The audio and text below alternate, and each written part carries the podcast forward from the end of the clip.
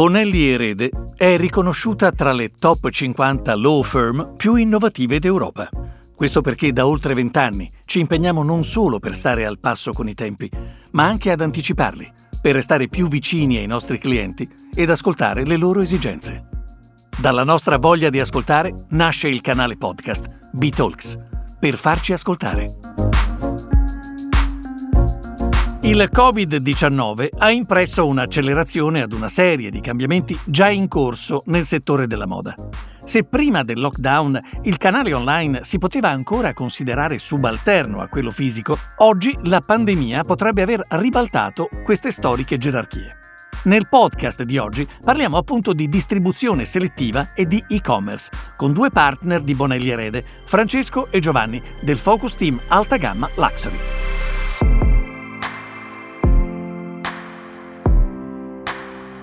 L'acquisto in un click è esploso nel mondo. Da Amazon ad Alibaba, sempre più aziende di e-commerce entrano nella lista di Fortune 500.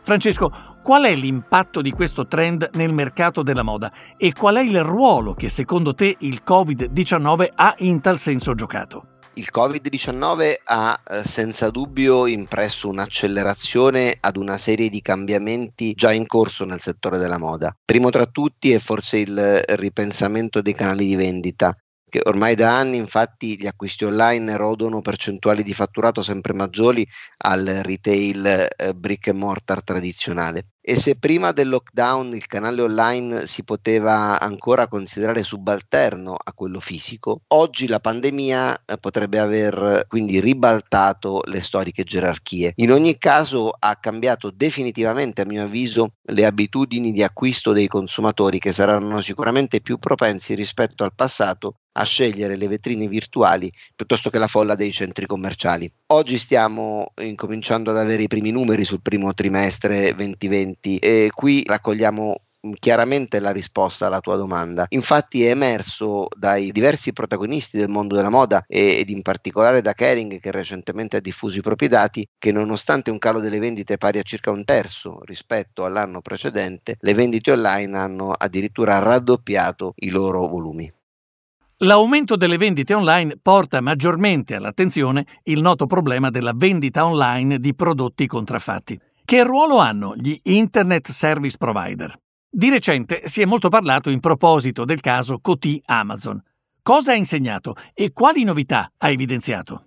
Gli Internet Service Provider hanno sicuramente un ruolo molto importante nel commercio online. Basta considerare che, secondo dati statistici raccolti di recente, solo circa il 50% delle vendite online viene fatto da brand owner sui loro siti proprietari. Il restante viene veicolato attraverso siti di terzi e tra marketplace e social media oltre il 30% del, degli acquisti.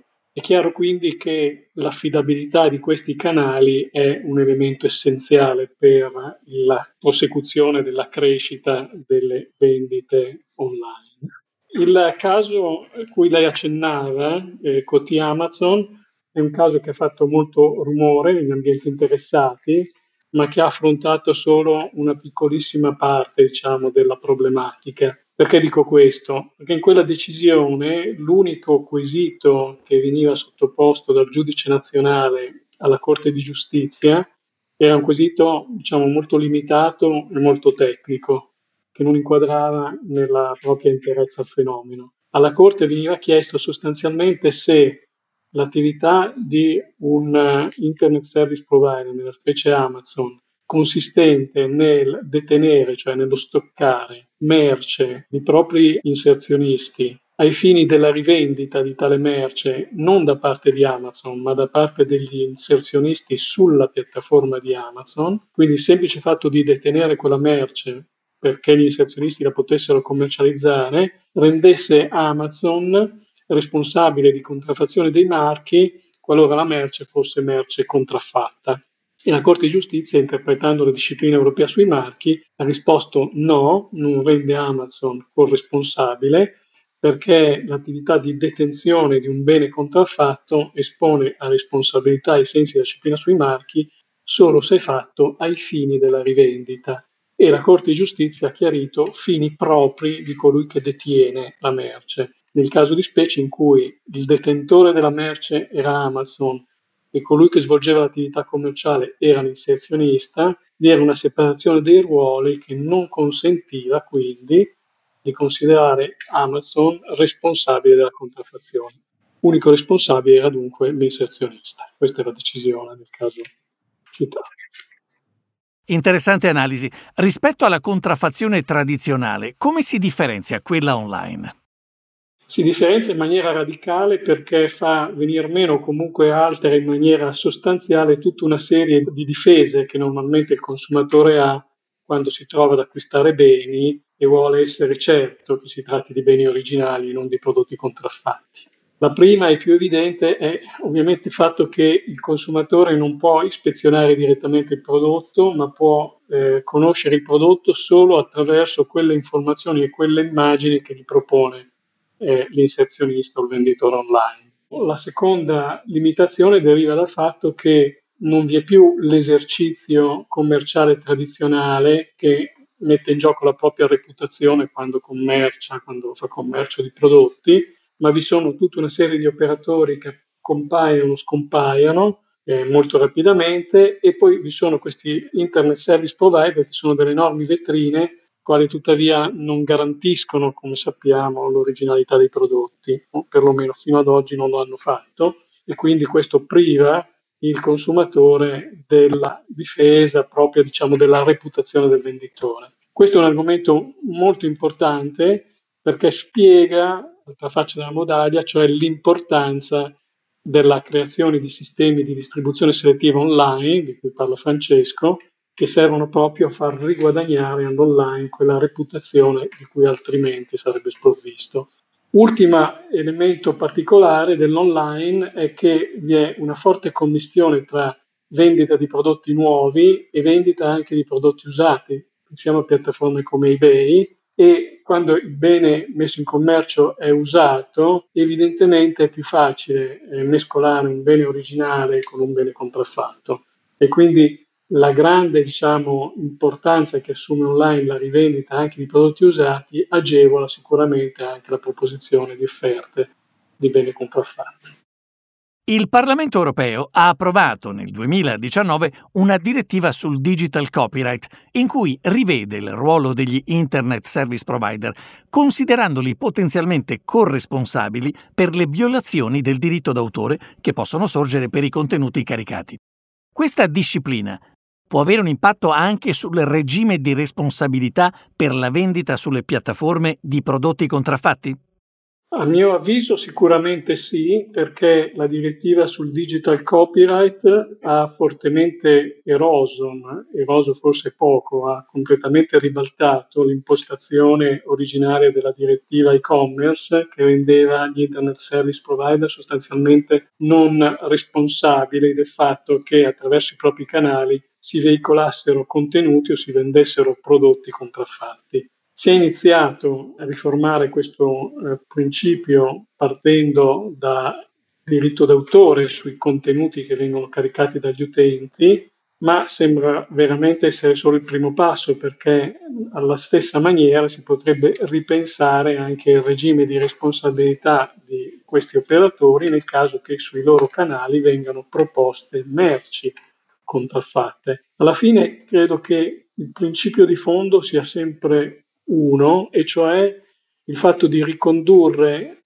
la responsabilità al tipo di modello di business che viene svolto e di riaffermare un principio che per noi giuristi è dire, fondamentale, sacrosanto, per cui l'impresa che svolge una certa attività sul mercato che implica intrinsecamente un certo rischio risponde del rischio di impresa nei confronti dei soggetti che vengono danneggiati.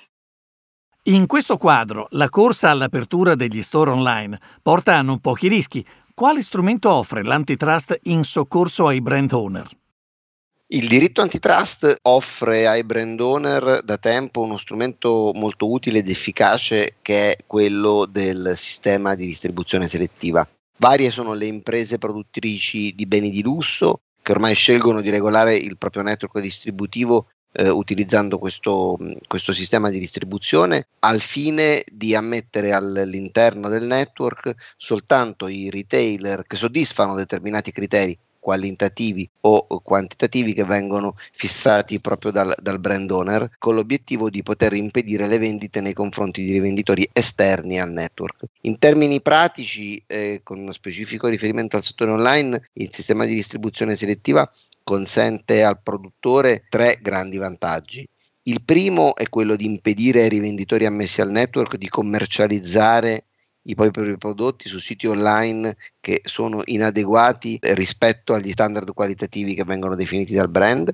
In secondo luogo consentono di regolare le attività pubblicitarie sulle piattaforme online e in terzo di evitare che i loro prodotti siano offerti su piattaforme terze che per loro natura, pensiamo ad esempio agli open marketplace, eh, sono idonee a danneggiare il valore del marchio. Questi sono, diciamo, in sintesi i tre principali vantaggi e i tre principali strumenti di tutela che il diritto antitrust offre al brand owner nella vendita online nel caso in cui si utilizzi un sistema di distribuzione selettiva.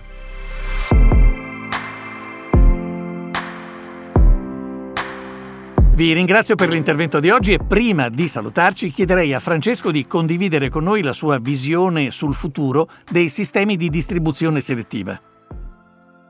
Ma io penso questo, che la, il sistema di distribuzione selettiva è uno strumento che potrebbe sembrare a tratti scontato nei suoi risvolti applicativi, ma non è così. Non è così perché l'economia cambia e soprattutto il mondo di internet cambia molto velocemente. A mio avviso è necessario in questo momento pensare ad una selettiva 2.0 perché il fenomeno a cui stiamo assistendo in questi ultimi mesi non si limita ad un mero trasferimento dei negozi fisici su internet, ma bisogna tener conto anche della dinamicità che caratterizza il canale online e alle novità che si stanno registrando in questo settore. Ma pensiamo ad esempio ai centri commerciali che potrebbero presto sbarcare loro stessi su internet, sfidando il primato dei pochi marketplace attuali o le piattaforme online che adottano misure qualitative sempre più idonee ai prodotti di lusso e che anche per questo motivo risulteranno sempre più difficili da escludere dai network distributivi. E ancora pensiamo sia ai social network che ormai sempre più spesso straripano dalla loro missione originaria e diventano a tutti gli effetti delle vetrine in cui esporre la merce ed anche agli influencer che ormai notiamo che hanno come dire caratterizzato in maniera sempre più netta la promozione dei prodotti di lusso e a quanto ci viene riferito verosimilmente acquisteranno un ruolo sempre maggiore proprio anche nella vendita dei prodotti di lusso e con ciò dovendo verificare se e in che misura i brand owner possono sentirsi tutelati nella, attraverso queste modalità di vendita. Quindi questo è il mio, il mio pensiero. E ora a Giovanni, cosa direbbe a Jeff Bezos se fosse a colazione con lui? Prima cosa gli farei complimenti per il grandissimo successo che ha saputo avere in questi anni per questo business model che ha saputo costruire. E poi proverei a indicargli come un passaggio successivo, sempre nella direzione dell'evoluzione del modello seguito da Amazon, potrebbe essere quello di prestare una maggiore attenzione, fare maggiori controlli e assumere una maggiore responsabilità rispetto alla commercializzazione di prodotti contraffatti. Questo non tanto per una questione di equità e di necessaria protezione del brand owner, ma proprio anche nello stesso interesse della stessa Amazon, che avrebbe tutto da guadagnare se si rendesse agli occhi del pubblico un interlocutore, un intermediario affidabile al 100% non solo per le vendite dirette ma anche per quelle effettuate per conto degli inserzionisti. Se torniamo a quei dati a cui avevamo fatto cenno all'inizio, il 50% delle vendite online avvengono ancora sui siti proprietari e solo l'altro 50% è appanaggio degli internet service provider e degli altri canali, Ecco, perché quel 50 rimane saldamente ancora nelle mani dei brand owner? Chiederei a Bezos. Forse perché per alcuni consumatori effettivamente la sicurezza, la garanzia di acquistare prodotti originali è un elemento che li porta ancora a scegliere il canale del brand owner. Se Amazon fosse in grado di proporsi come interlocutore altrettanto affidabile di un sito proprietario, potrebbe probabilmente erodere anche quella quota di vendite che attualmente sono rimaste nelle mani del brand owner.